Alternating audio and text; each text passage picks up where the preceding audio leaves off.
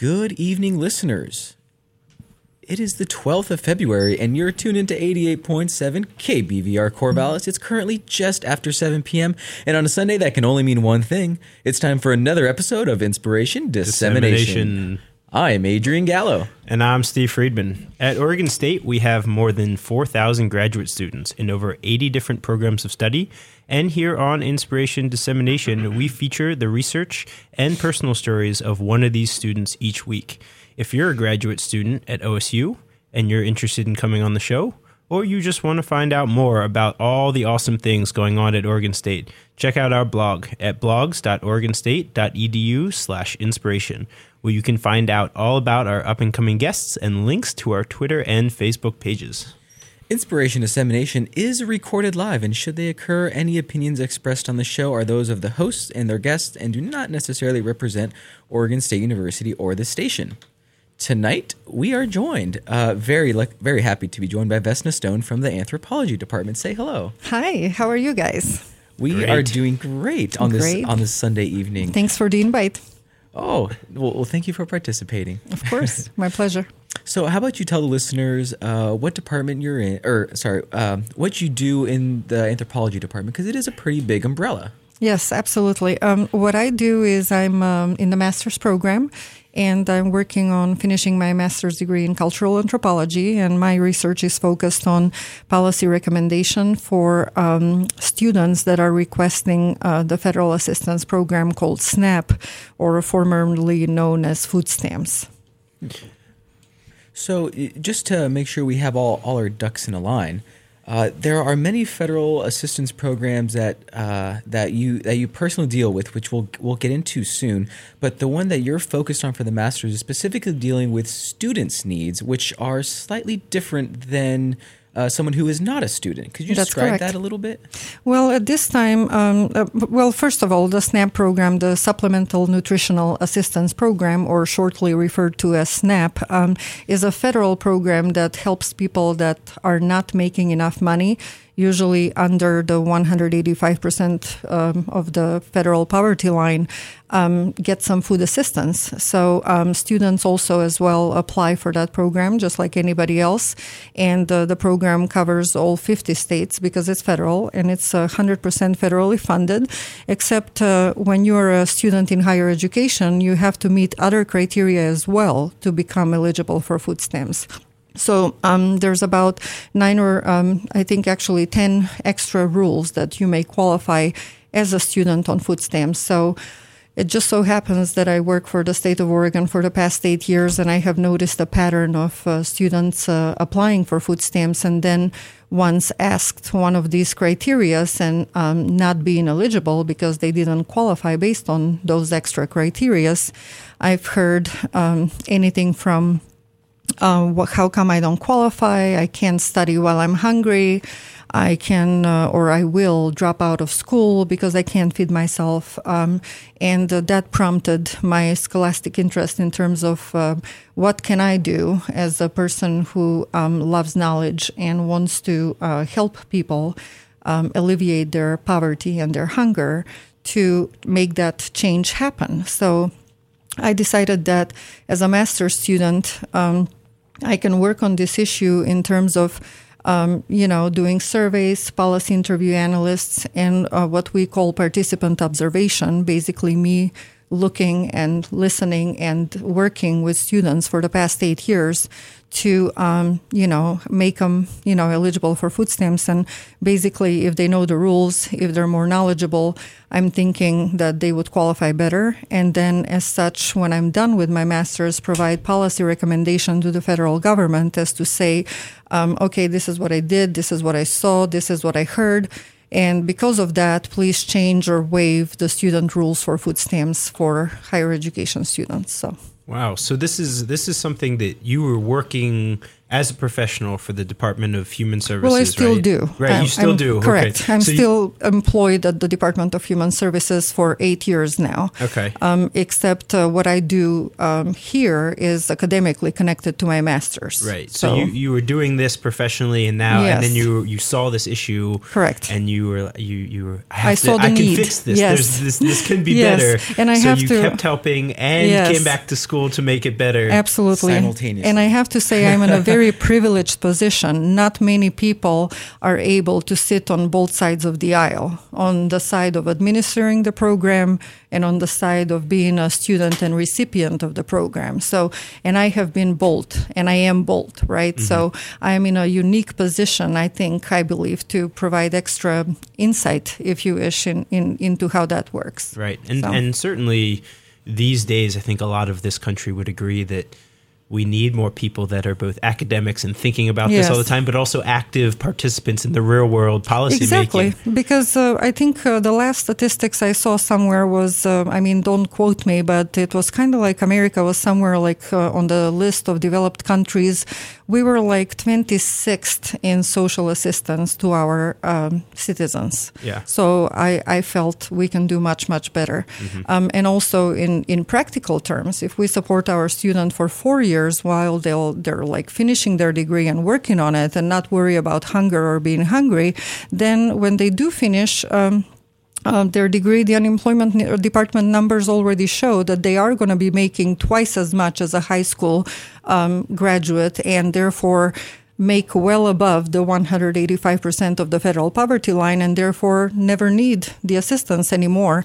So I think that's very important to support someone four years and then never support them in terms of never them needing to be on the system again versus, you know, creating possibly generational poverty if a person drops out.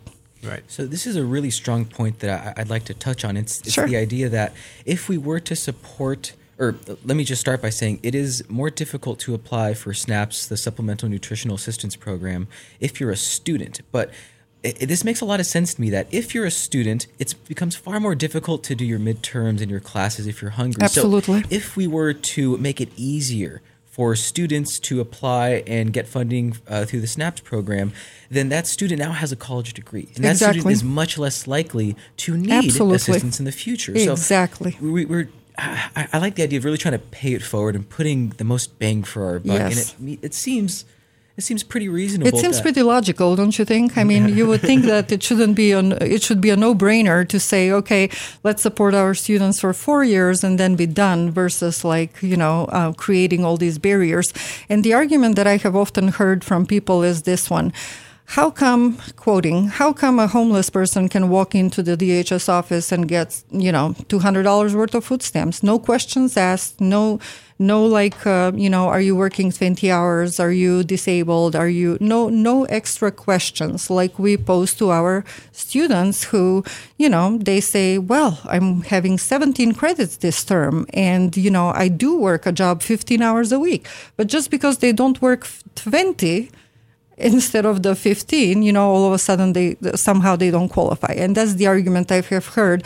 How come we're not fostering this good behavior? People who are working maybe not 20 hours but still working and people who are trying to make something of themselves by taking 15 17 credits trying to graduate and you know take a step up. So um, so therefore again I, I think it's very important and crucial to support our students so we can actually you know have a population that it's not only educated but supported in their efforts while they're making the effort. Mm-hmm. And and you know the absolutely the final result to be like a person with a graduate degree or an undergraduate degree that would never need the food stamps program again. So So you a few minutes ago you said th- something that I think is is interesting. Is Sure. you said you're very privileged. yes i am Um, and and so this kind of is a i nice. feel i am yes it's a nice segue into what uh, Adrian I think is like such an amazing story of, of how you got from you know where you were born and where you grew up to where you are now, or that you can call yourself a privileged person. So Yes. where were you born?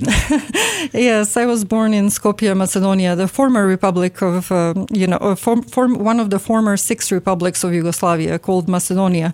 And uh, I uh, left there when I was 24 years old and came here with my husband and my one year old um, son.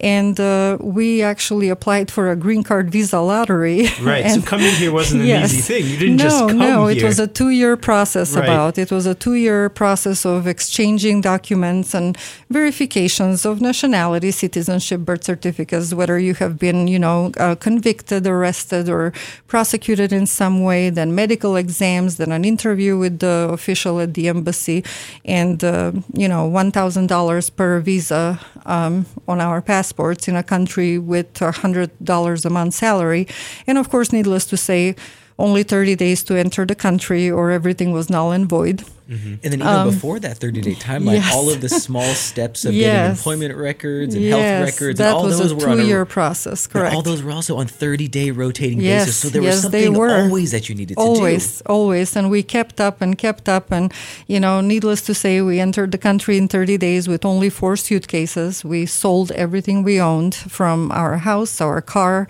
washer, dryer. What we couldn't sell, we just gifted to friends and family, and we just came just with basically our clothes on our back. And um, luckily, I spoke English since I was in third grade, so I didn't find a problem in in terms of communicating here. And you know, when I showed up for a job at the local hotel, dressed up and with makeup, the lady said, "Go home. You're not for here." you look too, like too nice for that job. yeah, you're you're looking like a model. What Yeah. are, what are you looking here for here? And and I told her, I said, well, I have to feed my son just like you have to feed yours, so I need a job. And she was gracious enough, gave me the job at the former Ramada Inn, who, who, which used to be on 9th Street. It's not there anymore. Yeah. Because again, this is 1996 April, so So again, when you're applying for this for this job, you also have some education under your belt too. Absolutely. I have two years of uh, Slavic languages from the Cyril and Methodius University back home in Skopje, Macedonia. Yes. So you didn't come to the United States just you know out of whim. You also had No, some education no. on your back. Yes, you I had, did. You had some. You had some money in the bank. Yes, yes, and you're trying to make it. here in the Yes, I wanted to be a global citizen. I wanted, um, for for some possibly unexplained reason, I felt all, all this energy and capability to do something better, and I wanted my unborn children to be global citizens and to have, um, you know, as, simply access. It comes down to access to whatever they wanted in the world, whether that meant education, whether it meant travel, whether it meant, you know, I don't like it in Oregon anymore. I'm going to go to Florida, whatever it is, you know, there, I, I wanted to give them the world. And that's why I brought them here. And uh, my son was only one, but, um, Again, I was thinking of my unborn children, and I have two two girls since then. I have a 20 year old daughter as well, Angelica, and uh, the little one you see here, Magdalena, and my son Stefan is 22. Yeah. So something that uh, we kind of glossed through. Uh, you got this green card through this two-year process, Yes.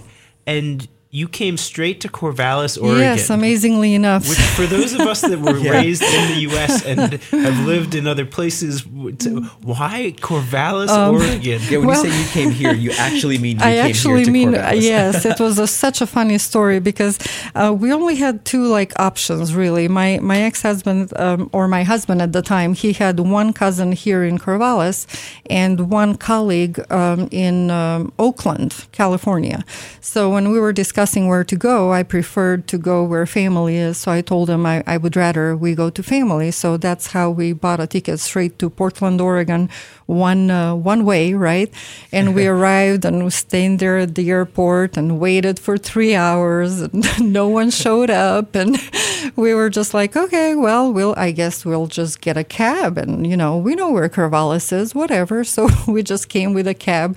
And of course, went to the address and we didn't find them. So I was like, okay, let's just go to the hotel and get a hotel. And we just passed out for two days at the hotel because flight from Macedonia to here, it's about two days and one night active flight. So Wow. it's a lot of travel. so we were exhausted. So, if you're just joining us, joining us, we're interviewing Vesna Stone. She's from the Department of Anthropology, and she just she just described her amazing journey that got her here to the United States. But I did want to ask one more Sure, question about this journey, and then we'll we'll move on to the current work you're, you're doing.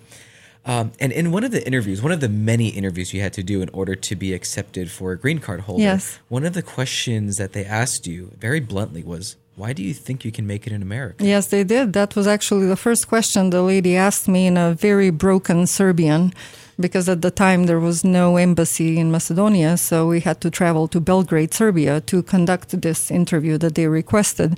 And I responded to her directly in English, and I Which said, she wasn't expecting. at all. no, no, she was totally caught off guard. But uh, my question was, uh, and why do you think we wouldn't? I mean, you know, what what makes you think we wouldn't? We're a young couple, which you know has a small child, and we're fairly healthy, and we're coming with money. So you know, we have ten thousand dollars in our pocket. Why wouldn't we make it? And she said, "Well, ten thousand dollars is not going to take you far in America." and I asked her, I said, "Would it take us as far as three months? Because that's all I need to find a job." so that's how that one ended. So, uh, needless to say, after that little conversation, she became much nicer. But um, that was the original friction kind of breaker. a very bold response from Vesna, and not Absolutely. the and, and not the last bold response from Nope. Vesna, as, as No. we'll hear. okay, so how about how about we move on? Now you're here in Corvallis, Oregon. You, Yes. you've gone through this arduous process of of of getting of getting this green card, and and now you go from odd job to odd job, Yeah. essentially trying to make it. You're, You're, trying, Absolutely. you're living the American dream, Yeah. trying to live it through. Yes, I, I very quickly understood that without college, um, I'm not going to be having any success here. So I pretty much um, sat down one day and I told my husband, I said, I decided to go to college. so, so he asked, "Who's going to pay the bills?" and I said, "Well, I'm talking about college now, not about a job, and I'm actually not going to quit my job. I'm going to go to work and go to school at the same time and be a mother at the same time." And essentially, that's what I did. jobs. Absolutely, Just yeah. one of them. So essentially, um, long story short, I got contracted to work at HP on a graveyard shift through CDI, a company that contracted people at the time. So I, I used to work like uh, 11 at night uh, until 7 in the morning. And I would get up at 7 in the morning, drive the kids and dress them, get them ready for school, drive them to school at 8.10, then go to school myself from 9 a.m. to 2 p.m., take full load, right? then go pick them up at 2.30 feed them dress them whatever you know and uh, you know as, as soon as everybody was nice and content and my husband back from work at about 3.30 i would go to bed at about 5.30 or 6 in the afternoon get up at 10 put them to bed again until 11 and be at work. So that was my life for a long time So, for any uh, grad students or undergrads out there thinking, I don't have any time to sleep, my life is too busy, shh. Yeah, you don't know the half it of was brutal. It was brutal for a while. Yes, I think I was like only 140 pounds, and I'm 5'9". Um, you know, at 140 wasn't much. And So how long did you have to maintain that schedule for to get, get I want to say at least six years. Wow. Yes, at least six years, and I graduated in 2006. Um, and at the time, also, I got second jobs as well. Like for example, I used to work at the HDFS department on a research project And for HDFS is the Human Development and Res- uh, Family Sciences um, College Yeah, here, here at. OSU, yes, under Dr. Richards. Um, she was the one that was conducting a study of uh, rural family speak. Uh, state of Oregon was one of 17 states that participated in this federal study.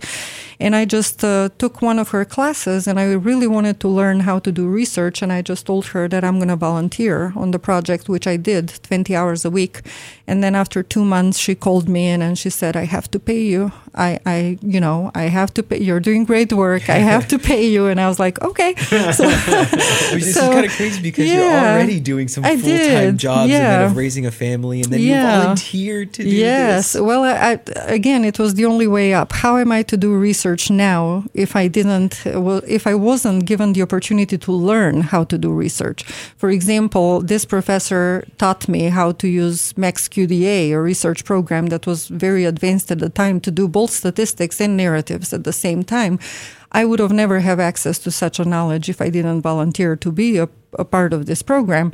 And um, you know, I'm to to this day I'm very grateful for the opportunity because research now seems easier because I, I did all these things and volunteered and um, simply had the um, the desire to learn and know more, do better, you mm-hmm. know, because there's always the more and the better to be done.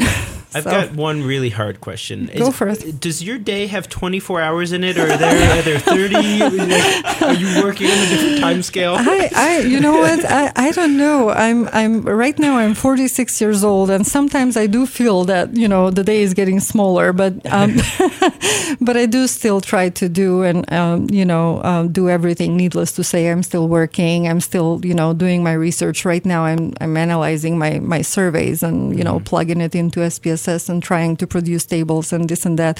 So I'm trying to stay on top of it. And of course, needless to say, I um, just helped my son move to Eugene, and I'm helping my other daughter, and I'm doing gymnastics and swimming with the little one here. So it's uh, it's a never-ending process. But you know what? The world would be a boring place if it weren't that way. I don't know what would I do with myself if I had two hours free. God forbid.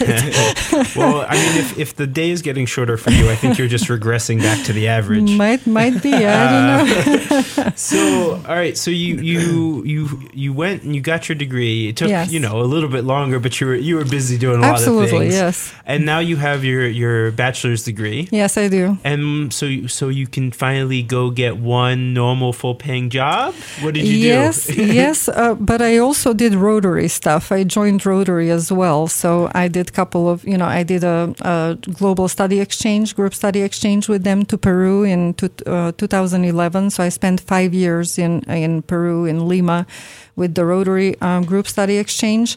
And um, I went to Cuba last year on another scholarship with Pastors for Peace, where I was very privileged again to be there when the U.S. Embassy was opening on the 26th of July. So that was, an, again, a wonderful opportunity. And um, Back in 2013, I went to Guatemala for four weeks, went saw Tikal and Uxmal and all those beautiful places that any any anthropologist or archaeologist would want to love to see. So, so I did other things too, but uh, I got my state job, um, which I consider a first uh, class job, um, in uh, May of 2009. So finally, I had full time employment. Um, I I want to say I interviewed about 50 times, and um, two or three people offered me the job, except the Department of Human Services offered me f- the job 1st So I said yes to that job, and there was an opening in Roseburg, and and they said, "Are you going to move to Roseburg?" And I was like, "Sure, no problem. We'll we'll move to Roseburg to get the job."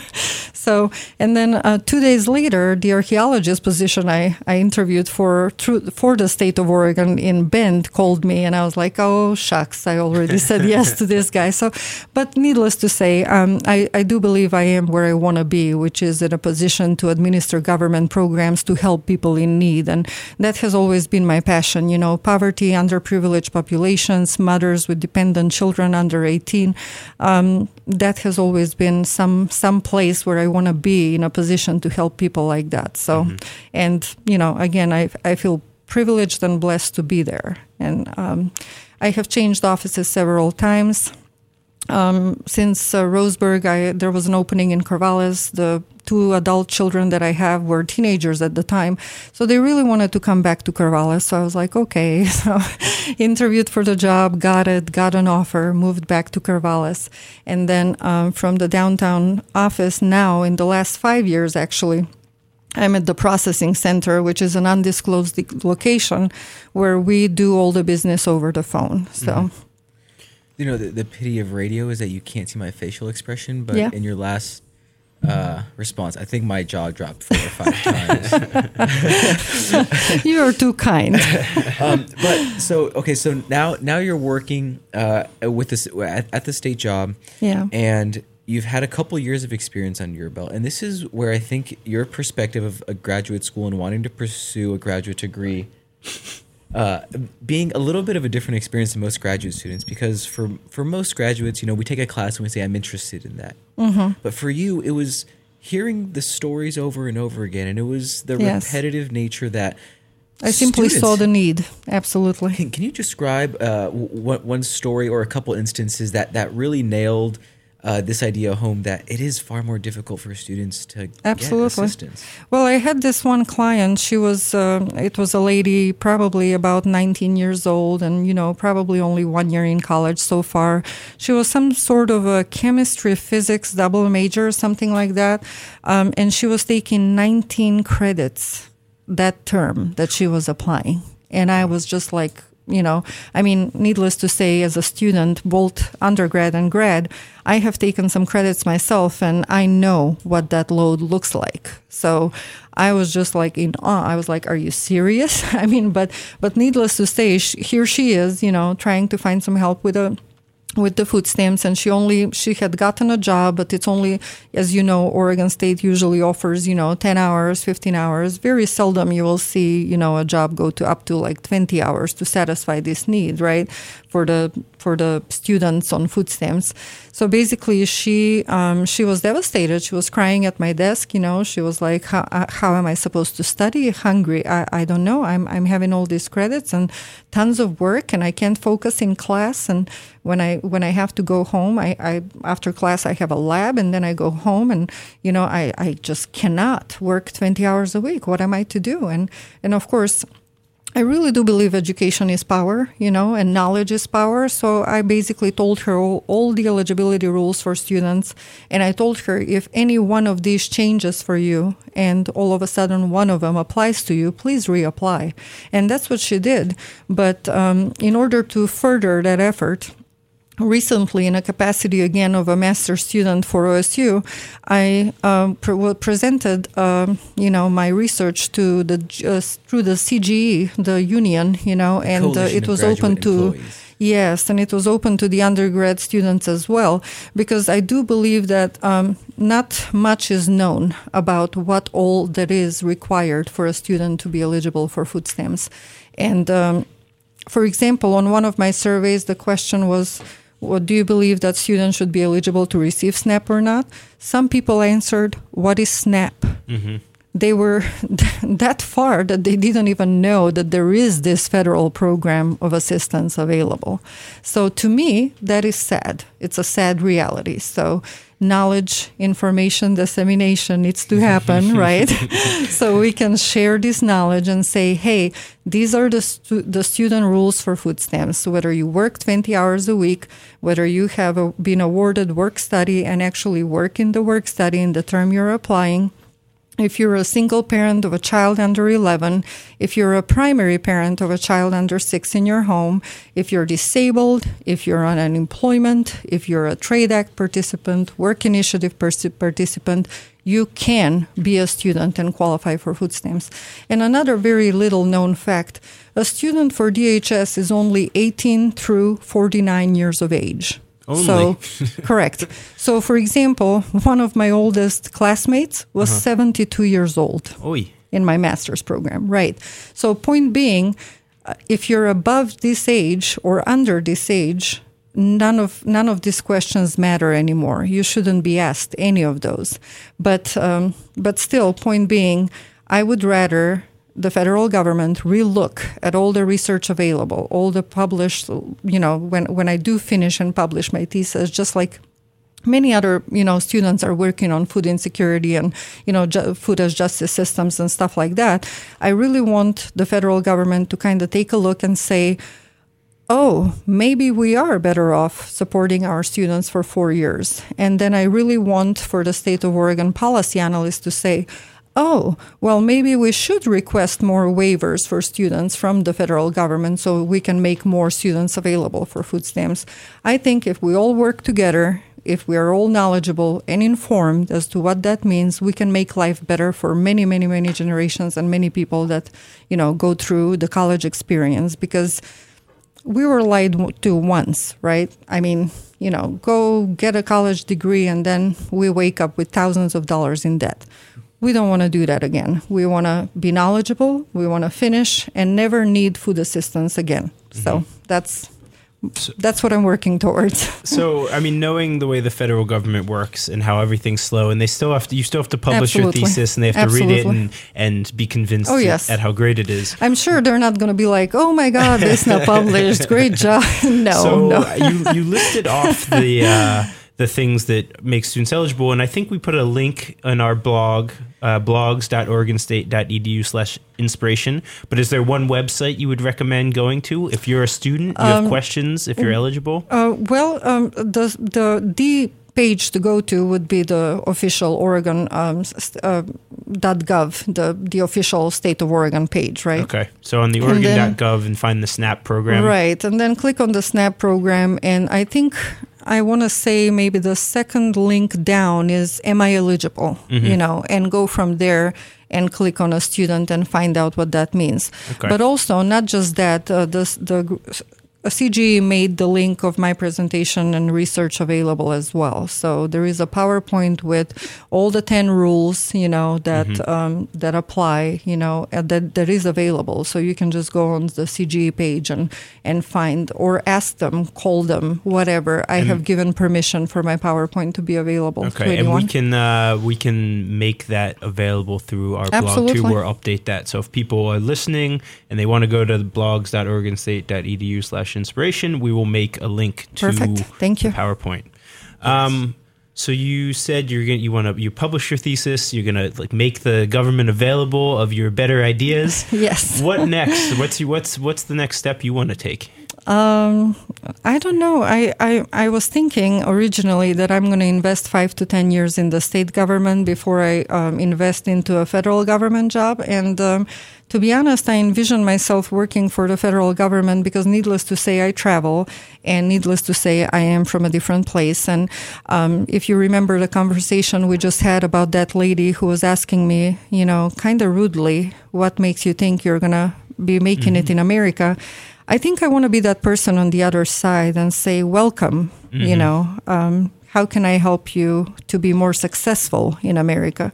I think uh, perception, among other things, is very important. And if you have this person on the other side of the aisle, after you have spent all these years and time and money and effort into making it happen to prove yourself and how good you are so you can make it into America, I think having a friendly face on the other side of the aisle is very helpful. And I think I want to be that friendly face. You know, I want to be uh, possibly a person who works for the federal government and helps Americans abroad with either, you know, people marry abroad, people die abroad, people get children being born abroad. Um, they need a copy of their passport or expedited services of some kind while they're in country on foreign soil.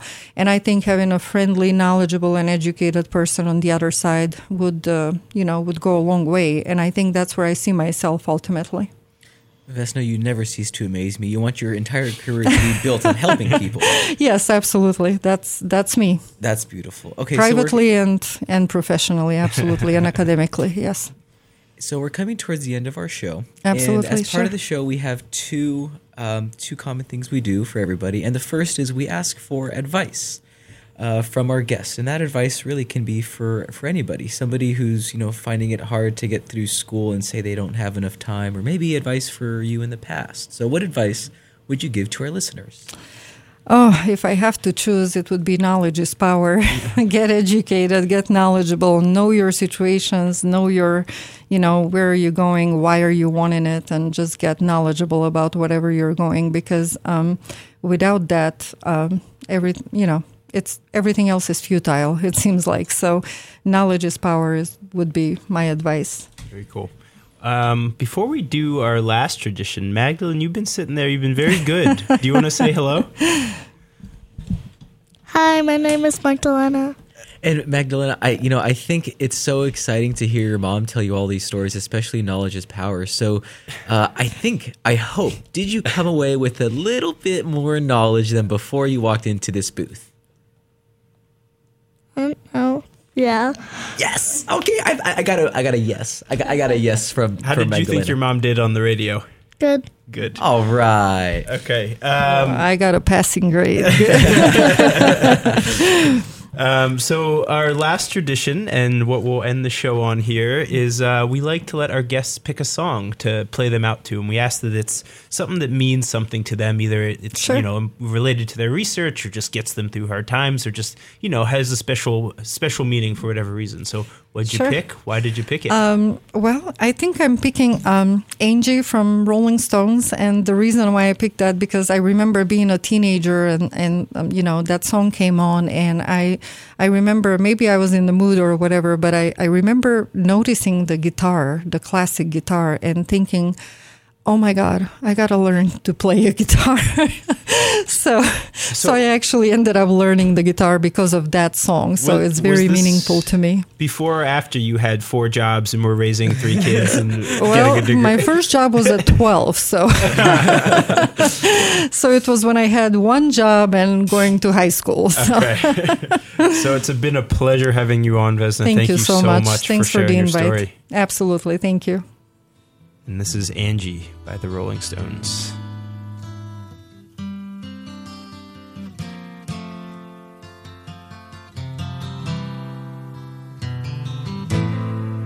Angie, Angie, when Angie.